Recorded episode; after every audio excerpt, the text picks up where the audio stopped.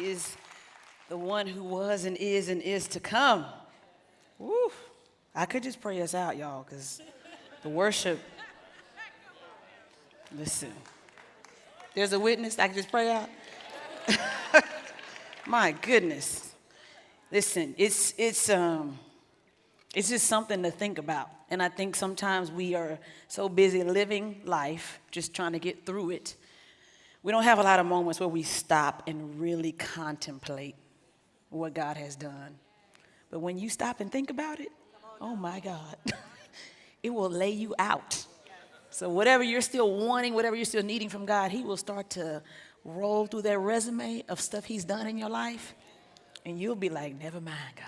I'm just, I'm good right the way I am. Oh my gosh, what, what a privilege. Can we just give it up for our choir and our worship team again? So good, so good. It's so good. Um, I um, am glad to be in our, we're in our soul care series. I think this might be the last one. We're kind of in the midst of that while uh, Pastor is off this week, even though I think I heard he was in the parking lot, so y'all watch out. He not, he not pastoral in the parking lot. He in there trying to handle business. So don't go up there for a prayer request. He's gonna be like, no, back in, turn around, move, move it.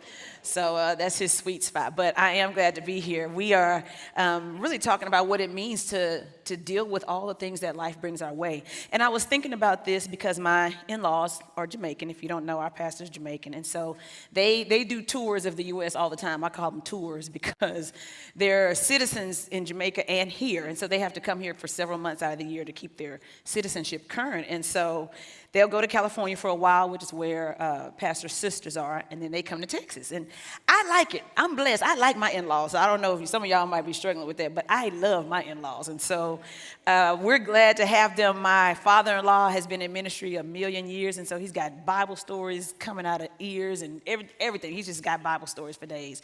And my mother-in-law, sweet, just loves the Lord. But really why I love her when she visits is because she is in my kitchen. That's right. The Spirit of the Lord is there. And so she comes in, and my kitchen appliances are like, oh, this is what we were intended for. So she comes, because I cook a little bit, but I'm like a one, two burner. She's like all six burners. She got everything going all the time. And so uh, my kids are like, is it Thanksgiving? I'm like, no, it's just mom is here, you know. So uh, we love it. And she is a very particular cook because she's very good at what she does. And she'll come and she needs certain equipment out, which, like I said, mine is minimal, you know. But she'll be like, Jada, I'm like, yes, mom. Uh, where is the pressure cooker? And I tell her, it's wherever you left it last. Because that's the last time it was used. So, do you remember where you put it, Mom? Because we will find it. It's there from January. So, we find the pressure cooker. And one time it was broke, y'all. It was 911. We had to stop and go get a new pressure cooker. I was like, but I have a crock pot and we have pots and pans. She's like, mm mm. No, no, no. So, look here, young grasshopper. She was like, You need this pressure cooker. And so, you know, if you know anything about how those work, it's, it keeps you from spending hours and hours cooking a meal. However, it also makes the food come out a little different. Um, it's usually much more flavorful because the nutrients, even scientific studies like the pressure cooker is the best way to go. It's faster, it's more intense. So instead of the steam escaping, you know, pressure cooker is like a rubber lid on the inside, keeps it airtight. All that pressure, instead of escaping, comes back down, and something delicious is happening inside. Now, don't mess around and open the pressure cooker. See, it's cooks in here. Don't mess around and open the pressure cooker before it's done. Because now your calculations are off. Like you don't know how long it needs to be in there and what everything is, what everything is doing. So I've learned. And I support her. I set that table with so much joy. I get those plates, cups. I'm like, I am here for you. What do you need in this kitchen? I've learned that lesson, right? And she will swear that this is the best way to do it. And, and my, my palate agrees that, that the pressure cooker is the best way to do it. But when I was thinking about how she likes to cook and that how important that pressure cooker is to her and how much she uses it, I really started thinking about what a metaphor for life it, it's like. Where you just feel like sometimes that pressure is just closing in on every side. And you just like, God, is there another way? Can we crack the lid? Can a little bit of this pressure escape? Can we, can we alter this a little bit? It's uncomfortable. But I'm just gonna tell you that I can testify that when you allow the pressure cooker to do what it's supposed to do, God will produce something that could not have otherwise been produced. And it doesn't just produce good food for you, it is so good that it always results in compliments of the chef. Everybody says, Who in the world prepared this meal? And I know they're not looking at me. We are talking about Barbara Edwards. But the same thing happens in your life. When you endure the pressure, don't give up, don't quit. God will produce something in you that's not just good for you, it will bless those who partake in it. And when they say, How could this be? you will say, Compliments to the chef. I need to explain to you what God has done in my life for every mountain, right, that he's brought me over. I can't, I can't quite give you all the explanation because some supernatural things took place, but I need to give all the glory to God. And so today is really just some encouragement because if you were trying to live for Christ, I'm not talking about go to church. I'm talking about if you're trying to live for Christ, the pressure is real. It's real. My single friends are like, we trying to date right. I'm trying to figure out how do I do this? Do I go online? Do I not go online? And I'm trying to have standards. And everybody's like, your standards are too high. It's not that serious. They don't have to live in church and they don't have to, and you're like, well, they don't have to live there, but they got to know Jesus, you know. And then your friend's like, well, but still, he's spiritual. You're like, mm, not that kind, you know. Or the guy is trying to be like, like, I want us to be pure before marriage. And the girl is like, what? And like, nobody is feeling you. And even your Christian friends or like, just pray, God will understand. And then sometimes I'll be like, you know what? Let me just, no, I'm just kidding. if you're married, you're trying to live right, and things have happened in your marriage because things happen in marriage. And people say, if that had been me, I would have left. I can't believe you still there. And you know the Spirit is telling you to stay and no one understands why you're choosing to stay when everybody else would choose to leave. You're like, am I always the one giving forgiveness, always the one apologizing, always the one saying, let's resolve this conflict? How are we going to talk? What about counseling? Can we go deeper? I'm tired. I'm trying to be honoring. I'm trying to be loving. I'm trying to do the right thing. And I got Christians telling me, it's okay, God don't understand. And maybe you with the parenting pressure. Jesus.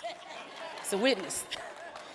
You can, if you have littles at home, I mean, just in the home, you have kids in your home, and you're up here trying to do it different than how it was done to you. You like, I'm trying to keep my hands to myself. My God. Y'all wearing me out. I don't want no more conversation. Just do it. And then the spirit is like, raise them up in the way they should go and train them up and know their personality and have all these conversations. You're like, this is too much talking. Because I know how I was talked to. It was because I said, quit asking all these questions. You got like a two question limit. The, the third one is a eye, is a gaze. Why are you still talking? Right? And so by the time I have a conversation with one of my kids that is honoring to them and treating them like humans, even though I'm the parent, I'm not letting them run over me, but trying to be honoring, understanding what they're saying, hearing them out. I'm, I'm tired. I'm tired because that's not what my flesh wanted to do. So now 12 minutes later, if my husband needs something, I'm like, mm I'm done. I, I just talked to your daughter for 15 minutes and I don't have anything left. Because it's hard.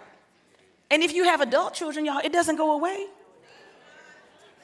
Because now you can't really tell them what to do, but you're looking at their life like, what are you? This is an unwise choice, child. And you got to still honor them. They're adults now. You got to try to be a friend and influence them. You can't run their life. You're trying to be a witness for them, but not be judgmental. It's a hope. And don't even let me start about money. My gosh. You're like, I've worked, I've earned my money, I want to do what I want. And God is like, actually, it's my money.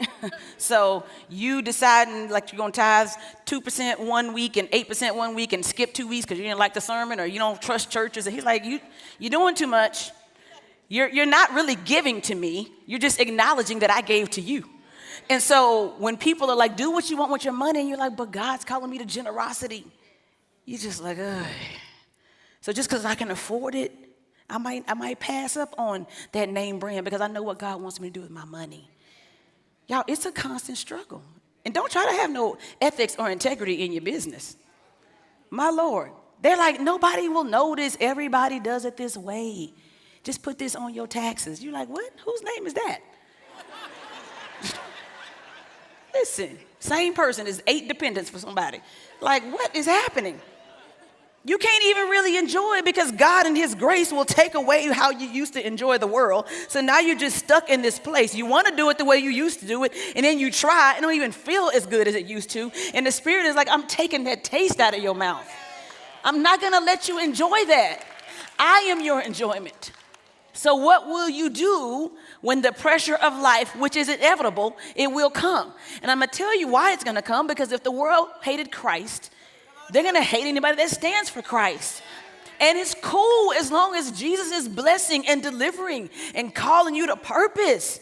But when he has a standard of righteousness, a standard of love, you have to apologize when you don't think you're wrong. You got to forgive without explanation. Reconcile when you don't have all the details. Not give yourself the credit when you did all the work. Take the humble road. Ain't nobody trying to hear that, Jesus. And you will be alone. That pressure is real, y'all. If we're going to live for Christ, the pressure will absolutely come. But Paul in 2 Corinthians 4 gives us a way to endure. In 2 Corinthians 4, I'm just going to read some of these verses for you. Chapter 4, verse 1, he says this Therefore, having this ministry by the mercy of God, we do not lose heart. For we have renounced disgraceful and underhanded ways. We refuse to practice cunning or to tamper with God's word, but by the open statement of truth, we would commend ourselves to everyone's conscience in the sight of God. And in verse 5, he says, For what we proclaim is not ourselves, but Jesus Christ as Lord, with ourselves as your servants, servants for Jesus' sake. For God, who said, Let light shine out of the darkness in creation, has shone in our hearts and given us the light of the knowledge of the glory of God in the face of Jesus. It's a very long phrase that means we have the gospel.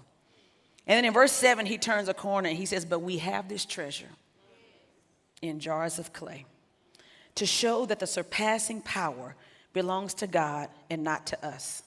We are afflicted in every way, but not crushed afflicted in every way, but not crushed, perplexed, but not driven to despair, persecuted, but not forsaken, struck down, but not destroyed. And in verse 15, he says, For it is all for your sake, so that as grace extends to more and more people, it may increase thanksgiving to the glory of God. So we don't lose heart. Though our outer self is wasting away, our inner self is being renewed day by day. For this light and momentary affliction is preparing us for an eternal weight of glory beyond comparison. And so we look to the things that are, we look not to the things that are seen, but to the things that are unseen. For the things that are seen are transient or temporary, but the things that are unseen are eternal. So Paul is like, I'm trying to explain to you that the pressure will come, but also I need you to have an expectation of endurance. Y'all, anything can happen for a quick moment. Anything can be a flash in the pan. Sometimes I wonder and I look at the people that influence us and the things that we that we look to right now. I'm like, what will what will we say about them in 15 or 20 years? Uh, is there longevity? Is there endurance? Or was it just some excitement in this moment? The Christian life is not a sprint. It is about endurance. It is very much a marathon. And so, if we don't find a way to navigate that, we will just succumb. We will just be overwhelmed. We will drown under the pressure, or we'll try to escape too quickly. and that's why some of us haven't even really stepped out in the faith that God is calling us to, because we're looking at the lives of other Christians going, mm no thanks. I don't want that. I just want the good part. But y'all, here's the thing about the Christian life Paul, his life, before he met Jesus, he was great. Before, like he was, I mean, persecuting the church. He wasn't doing good stuff. But he had clothes, he had friends, he had influence, he had fame, he had notoriety, had position, he was listened to, well regarded. Then he messed around and met Jesus. And then you read the rest of his testimony. He's like, We've been shipwrecked, abandoned, stoned, whipped, imprisoned. Nobody is like, Sign me up for that. They are not. So he's saying, Everything that you think you see is not the whole story. So if you want to understand what God might be doing in your life and how to endure and to do it in a way that glorifies God, here's, here's how you need to do it. He's giving us five things in 2 Corinthians 4 that will keep us from quitting. And the first one is that we have to recognize the gifts of God. Recognize that you have a gift from God. Because look what he says in verse 1 and 2. He says, Therefore, having this ministry by the mercy, y'all say mercy, of God, we don't lose heart. Well, what is this ministry? I know y'all gonna go back after this and study the Bible and make sure what I'm saying is accurate. I know it. I know between Sundays y'all like, let me just dig into that. So when you do, go back to chapter three because this ministry that he's talking about is not because he was in full time ministry. He was talking about the fact now that all believers see unveiled the glory of God because in the days of Moses there was a veil in the temple. Jesus died, the veil was torn in two, and so now we had this clarity like we never had before. And then he says, now the spirit, we're being transformed from glory to glory, or one degree of glory to another, is what he says at the end of chapter three. And we do it by the power of the spirit.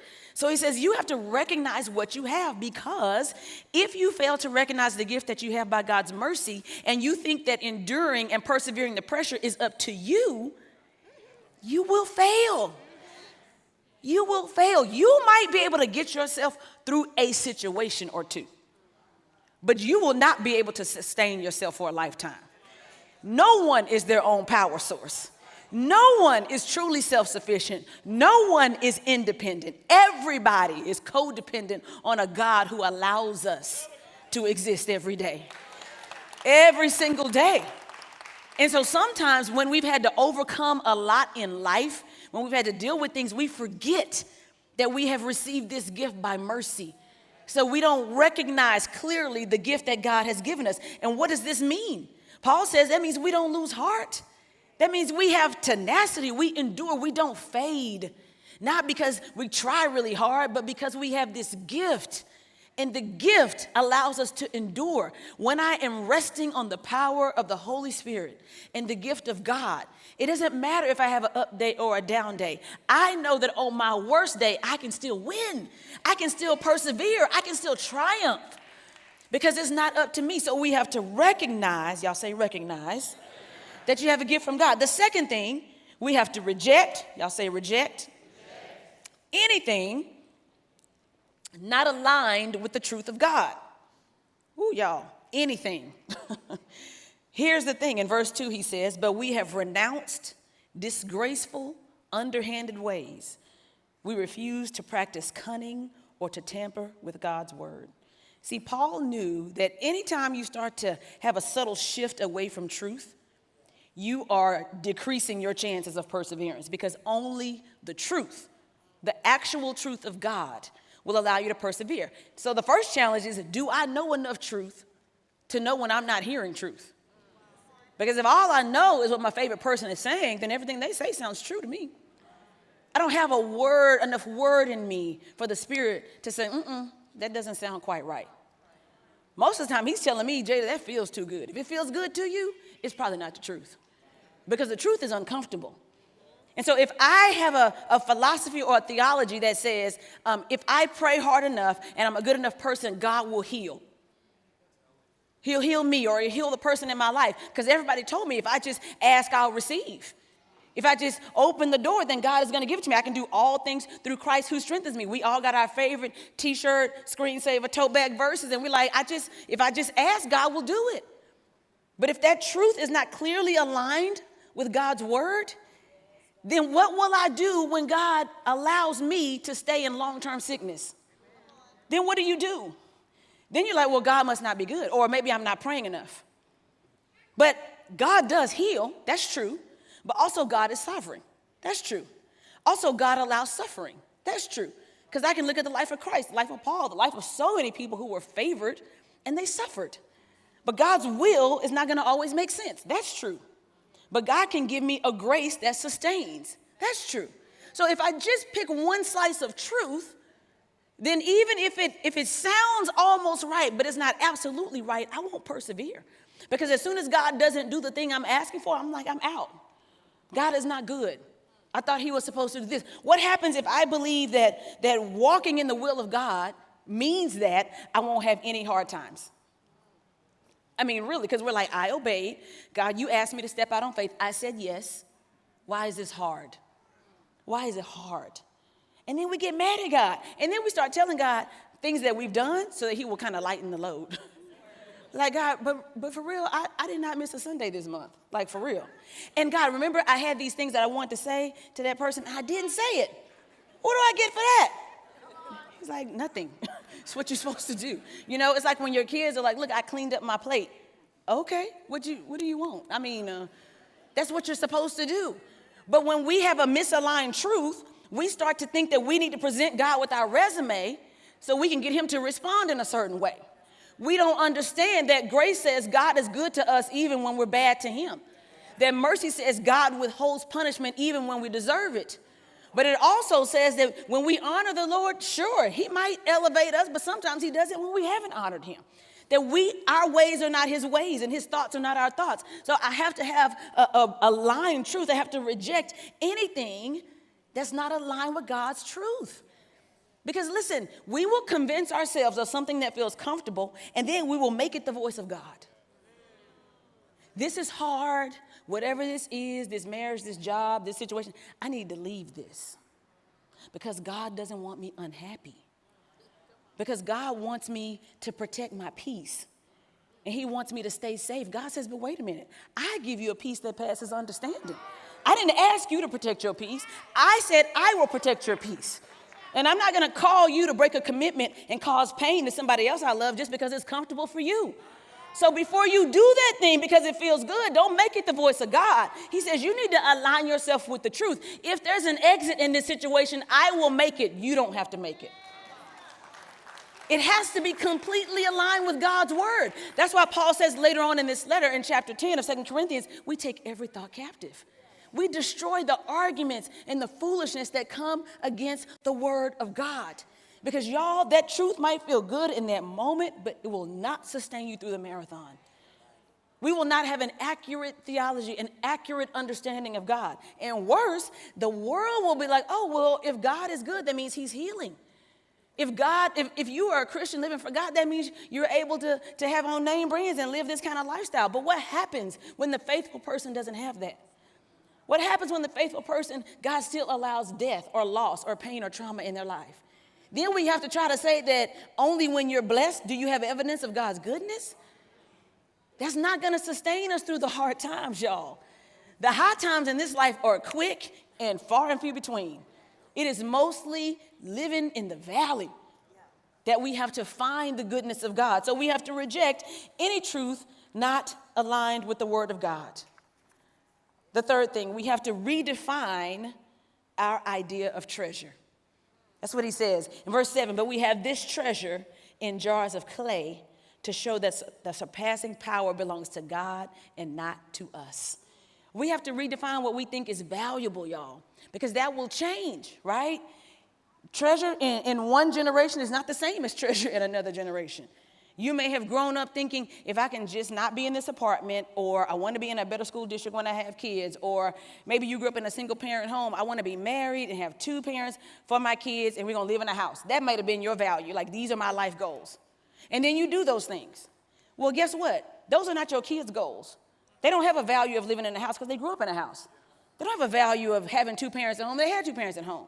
They don't have a value of having financial stability if you've always provided it.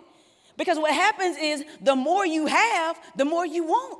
So your value, your idea of treasure continues to change. That's why God is saying it cannot be aligned with success and what this world says is good. It has to be the gospel. When Paul says we have this treasure, he's talking about the gospel of Jesus Christ. Because in the earlier verses, he gives us that long phrase that we have the light of the knowledge of the glory of God in the face of Jesus. All these prepositional phrases. But he's saying this is the gospel. That's the real treasure. And the gospel is unchanging. It's as valuable today as it was 2,000 years ago. And it will be as valuable 2,000 years from now if Christ doesn't return. See, it's not shifting, it's not based on markets and trending and supply and demand. It's the gospel of Jesus Christ. He says, God has deposited something in you. And for some reason, God has taken this perfect, eternal, imperishable, divine thing called the gospel and chosen to deposit it inside a fragile, broken, flawed, sinful human beings. That is the ultimate paradox. if you've ever been to an older person's home, you'll understand exactly what I'm talking about. We were, I remember as a child, my great grandmother, I mean, we were switching out mattresses in the bedroom one day. She said, Hey, hey, don't move that mattress. There's something in there. See, we go opening up the mattress, she got money in the mattress, right? Old school, old school. Then we going to clean out the closet. Oh, don't touch those shoes. Those shoes, okay, the shoes in the back, that's got my wheel in there. I was like, why? Because we got file folders, right? Because I'm like, then we found out that there was a coffee can in the pantry that had like somebody's birth certificate in it. Like you cannot just go randomly cleaning up older people's homes because they they have stuff hidden in random places because they like it's for protection. But then sometimes they forget what's hidden too. But it's interesting, especially if you've ever experienced this, because what happens is what used to be just a regular coffee can now is valuable because you know so and birth certificate is inside. So, how you handle the other coffee can might be different than how you handle that one. And it's not because they look different on the outside, it's because of what someone has chosen to deposit inside. And those shoes, they look old, they look worn down, they don't fit anymore. Why we have those? That's because grandmama's wheel is rolled up in there. And that mattress, it's time for it to be tossed out, but somebody has stuffed money in there. Listen, when God says you have treasure in jars of clay, He's saying, I need you to understand the value is not in what people see. It's not because you got the shiniest jar. It's not because you got the glossiest design. It's because of what I have chosen to deposit in you. And if you understand that what is in you is more powerful and more valuable than what's outside of you, you will be able to endure the pressure. You will be able to endure. So Paul says we have this treasure in this paradox, jars of clay. Why? So that the surpassing power is clear that it belongs to God and not to us. So we have these fragile, broke, breakable earthen vessels that are not much to look at, they look the same, everybody's looks the same, nobody's is better than the other. But the deposit on the inside is what makes us valuable. So, all of this, y'all, is a setup. But Paul is like, I need you to understand your identity. You've got this gift by the mercy of God, you have this access to truth, you have this treasure. You need your identity solid because reality is coming. I know we like, I just want to sit in the identity. I just want to be a treasure in of clay. And he's like, I, I need you to know this because Look what's coming next in verse 8.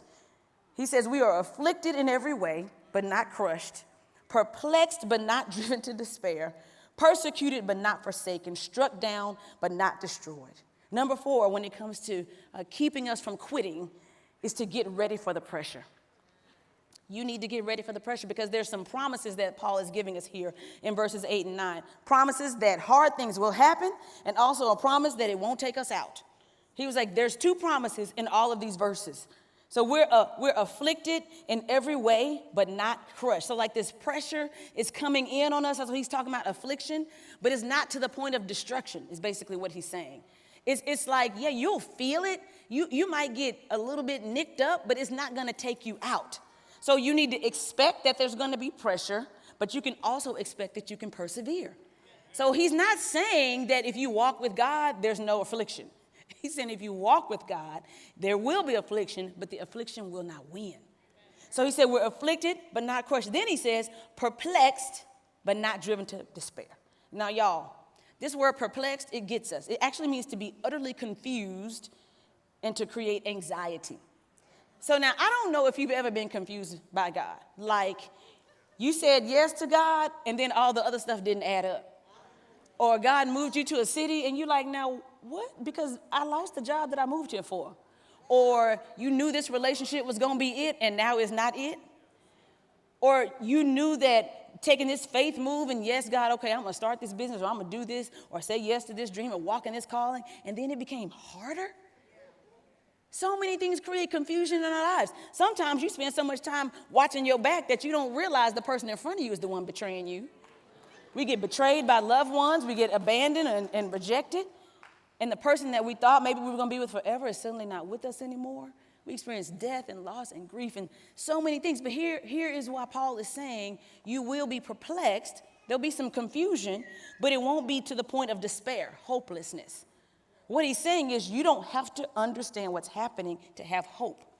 Because hope is in the God of all hope, not in the certainty of your circumstance.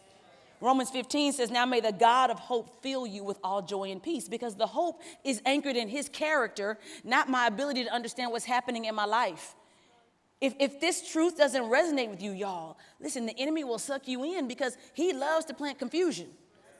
If you think about Genesis 3, he didn't come out the gate talking against God, he just asked Eve a question. Did God say that?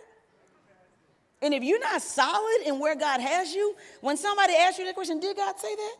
Did he say that she's the one, he's the one? Did he say go here? Are you sure he said leave your corporate job to go work at this nonprofit? Are you sure God said that? If you're not certain, you will be perplexed and you will be like, you know what, God, maybe you didn't say it. And all of a sudden, you're second guessing him. And when we begin to get confused like that, we use our own logic, just like Eve did. She had her pros and her cons list. Maybe y'all do that. Pros, Bible says she saw that it was good to make one wise. It's good to look at. It's good for food. Makes sense. Pros. This is, makes sense. Human logic. Now on the cons, she had nothing. I don't know why she didn't say because God said don't do it, because that con trumps everything. But she didn't, because when we're confused and we're not anchored in the truth of God, we use our logic, our human logic, to try to understand divine activity. That is like banging your head against a wall. It will not make sense. But Paul says you need to know the enemy is going to try to tempt you with confusion, but you don't have to be driven to despair. Sometimes you look around in your own home and you're like, whose, whose kids are these? How is this? Are you calling me to parent? Are you calling me to be the spouse to this person? Are you calling me to be a friend to this person? I don't know how I can do it, God. I don't have enough to give. I have met people, y'all, who I know. I met somebody recently. They were called to, uh, it's an actual ministry uh, in the north part of the country, and they had been praying for this for years. So they knew that when all these doors opened, it wasn't them, that God was ordaining this. They go into it, and every turn, attack. I mean, they have been talked about, mass emails, people undermining all of their initiatives. It's a mess. So now they're like, oh, this must not have been the Lord. They're ready to quit. But I always ask the question who benefits more from my quitting? The kingdom of light or the kingdom of darkness? Because if the enemy benefits from my quitting, I need to reconsider. Because he would love for me to say, This is too hard, give up. But what happens is they went to a place that was supposed to be faith based and Christian place, and it was more darkness than light. But God has used them to be a light in that dark place. And if you think that saying yes to God means smooth sailing, oh my gosh, you'll never say yes. I want to meet somebody who says, I said yes to God and life just got easy. Life got better, but not easy. See, because the pressure free life is the purpose free life. You can't have purpose without some pressure. But, but the Bible is telling us listen, you're going to be perplexed. There's going to be things that cause confusion, but you don't have to understand it in order to have hope. Then he says, We're persecuted, but not forsaken. That persecution, that word means to attack or to chase after someone like they are an enemy. But we are not forsaken. Because how many times in scripture do we see that God says, I am the Lord your God, I'm with you. I'll never leave you or forsake you. And sometimes it's just your own friends. It's your own family, and you're trying to live for Christ, and you're like, no, this is what I believe, this is what I want to stand. They're like, oh, okay, so now you holy. Because they knew you before you, you really started getting with Christ, and now that's all they want to remind you of. And you're like, ooh, you know what? I'm going to quit coming to family gatherings. And God's like, no, you're not. You're going to keep going, and you're going to represent me well. And you're going to be out of your feelings, and you're going to let them see that God is good in your life. Because we trying to be out. We trying to just have friends giving and be like, you know what? I don't even have to hang out with y'all anymore. But God is saying, no, I'm sending you back into this place because even when you feel attacked, you're not abandoned. I saw a video not too long ago, y'all, of this woman, and I think it was in Collin County, so we probably should be concerned. But it was a, um, a ring camera, you know, the doorbell cameras. They tell everybody's business now. So anyway, this woman is outside, y'all, and this bobcat comes flying across the street and into her yard attacking her. And so we sitting there, I'm like, oh my gosh, they played on the news or something. And a few seconds into the attack, I think she might have been yelling or screaming. They didn't capture the sound very well, but her husband comes running out the house. Now, what I would have done is snatched her into safety. No, this man fights the bobcat. I'm talking about only in Texas. This man fights this bobcat. He puts her behind him. He's like, eh, eh, eh, eh, eh, fighting this bobcat. And then at some point, he picks up the bobcat and throws it across the yard. I was like, why? See, the Lord, the Lord leads us all differently, because that would not have been my testimony. We would have been in the in the house looking at that bobcat like, is he? he fights the bobcat, y'all and he's got her behind him the whole way. I didn't see the end of the video because the camera didn't record all that. But I know how it turned out because a few weeks later she was being interviewed. I mean, she was sitting there cute. And he's sitting there, had a few little scratches on himself, but he was pleased with himself. Because he was like, oh, I fought that bobcat. I'm like, this man is good for the next 12 anniversaries. he's gonna be like, you remember that bobcat? Remember that bobcat? Can we take a vacation? You remember that bobcat? like, he is good for a while. But he was so proud of himself that he went toe to toe with that bobcat. I was like, sir, that would not be my testimony. But I'm watching this thing and he is proud for like every scratch and every scar. He was like, my wife is untouched. Like, y'all, this is the metaphor of attacked but not abandoned. Because see, the enemy and the world will come charging at you, and God says, I got you. I'm gonna come in front of you, fight this battle on your behalf. And that's why we're able to look at our Savior and say, by his stripes, by his scratches, by his marks, we've been healed, we've been protected, we've been preserved. He's like, I'm not gonna just run to safety and leave you out there. I'm gonna fight on your behalf. I will persevere for you. So even when you've been attacked, you've never been forsaken. God always has, He does not leave. He's unable to be unfaithful. It's not even in His nature. So when you have a good day and you had your quiet time and you listen to all worship music and no secular music today, you're like, I am so walking in the spirit. I kept all my cuss words in my head today. Look at God. I know y'all be like, woo, I didn't say it. Look at God. He's faithful and he's there, but guess what? On your bad day, when you haven't had devotions and you didn't say what you should have said, he's still there on your good day when you serving in church and got your DFW, we love you t-shirt on, he's there. When you skip church because you're guilty for what you did over the weekend, he's still there. He's a faithful God, which means he's not deciding each day if he's going to show up for you. He has already made that decision. That commitment was made before you even thought of. It was sealed at the cross. It's done for eternity. He cannot forsake you. So Paul wants you to remember this truth because the enemy is going to try to convince you God has left you. There's no way you'd be going through this if God loved you. And then you start looking at other people's life and you go, oh, that's the life that I had asked for, Lord. I know you had a lot of people. Maybe you switched us because remember, I was asking. you know, you see people's life and you're like, oh, no, that's what she got. That's what I wanted. And why she get it? Because I know how she living. You know, we got all kind of reasons like I, maybe you made a mistake. Because remember we were talking, I had asked, okay, no, no.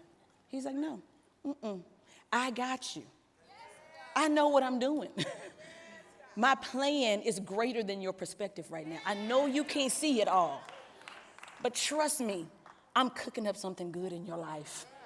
And the cooking process might not feel good, but it will produce more than you could have ever produced on your own. Will you trust him, no church? So, number five, the last thing we do if we want to keep from quitting, then we get to watch the power of God be released in our lives. You get to watch the power of God. Now, you don't have to conjure up the power of God, it's there. Treasure in jars of clay, so that we might show that the surpassing power belongs to God and not us. If I would just submit, if I would just choose to persevere when I'm under the pressure, the power of God will show up. Now, in my house, we like boiled eggs. I'm pulling back on that a little bit because eggs are high right now, but uh, we do like boiled eggs. And so, my son, who is learning how to boil eggs and do a little bit of minor cooking, comes to me and he's like, Oh, mom, I want to uh, boil these eggs. There's two eggs sitting out on the counter. He didn't pull them out of the refrigerator. So, he was like, Which one is boiled and which one is not? And I'm trying to explain to him, you know, there's little tricks. One spins a certain way. Sometimes one floats and one doesn't. But this is my 10 year old son. This is how he figures out which one is not boiled. Oh, that one's not boiled. I said, see, you don't buy groceries. That's why you did that. Because the way eggs are set up right now, that's like $2. So you, You need to eat that egg. Pick that shell out. you need to eat that egg, okay? So then he's like, oh, oh, okay, the other one is boiled. He said, let me, let me check. This is my son. Oh, okay. Oh, yeah. It's, it's not, it's boiled. But no, he got to keep doing it because he's my 10 year old boy. Keeps going over and over again. And he starts to become fascinated because he realizes every time I drop this egg, it gets more cracks, but it never falls apart. How is that, Mom? I said, Well, boiled eggs don't fall apart like that. You have to work to try to peel the shell off. Just being dropped might create some cracks, but don't destroy it. See, it's afflicted, but not crushed. It's perplexed, but it's not despairing. It's struck down, but it's not forsaken. So you might see some cracks in the egg, but actually, what's interesting about a boiled egg, it only becomes boiled because the pressure and the heat have gotten to it. And then somehow or another, the substance on the inside actually holds the outside together. So I said, you might see some cracks, but it's never gonna fall apart the way you think it will. And here's the real beauty every crack in this egg lets me know what's on the inside. So, what God is really doing in your life, church, He's not trying to destroy you. He's saying, for every crack in your life, my power gets to be made known. People get to wonder how in the world have you been dropped that many times? How have you been attacked that many times? How are you still standing? How do you still have your right mind? How are you not deep in depression and anxiety? How have you come out on the other side? How did you have that childhood but you're not bitter? How did you have that life but you're not angry? How are you still authentically worshiping me? How do you still trust God when you've had that kind of situation in your life? And you say, Oh, I have this treasure in this jar of clay. And I know that whatever life brings my way, I can endure it to the glory of God by the power of the Holy Spirit because of the life of Jesus, not because of my hard work, because God saw fit to bring his son to this earth and simply say, I will do all the work if you just believe, my grace plus your faith will set you up to persevere through whatever this life has to bring. And so scripture tells us in Deuteronomy, the Lord says, I will never leave you or forsake you. In Psalm 37, David says, I have been young and now I'm old, but I have never seen the righteous forsaken. And Isaiah 40 says, If you would wait on the Lord, you won't grow weary. You won't faint. You'll mount up with wings of eagles. Philippians 1 says, He who began a good work in you is faithful to complete it. Philippians 4 says, You can do all things through Christ who strengthens you. Galatians says, Don't grow weary in your well doing. And James says, Count it joy when you encounter your trials. But it's summed up in Hebrews chapter 12. Therefore, since we have so great a cloud of witnesses surrounding us, let us run with endurance the race that is set before us, looking to Jesus, the author and the founder of our faith, who for the joy that was set before him endured the cross, despising the shame, and is seated at the right hand of the throne of God. Let me tell you something what the world, the enemy, and even your own thoughts, if they are telling you that anything created in this world, any person, anything human, anything temporary, can take you out, you need to know that it's a lie right now in the name of Jesus. Because he has called you to a perseverance. At the end of this chapter, Paul says, we, we focus on the things that are unseen. This, all of this, being perplexed, being afflicted, uh, he said that is light and momentary affliction compared to the weight of glory that's going to be eternal. So, church, whatever is coming your way, and if you're not feeling it now, it's coming. Whatever is coming for you, understand that perseverance is not only, you're not only able to persevere, God expects you to persevere. It will not only be good for your life, but for everybody else that's exposed to you. They can taste and see that God is good. In Jesus' name, come on, let's give God glory. Come on.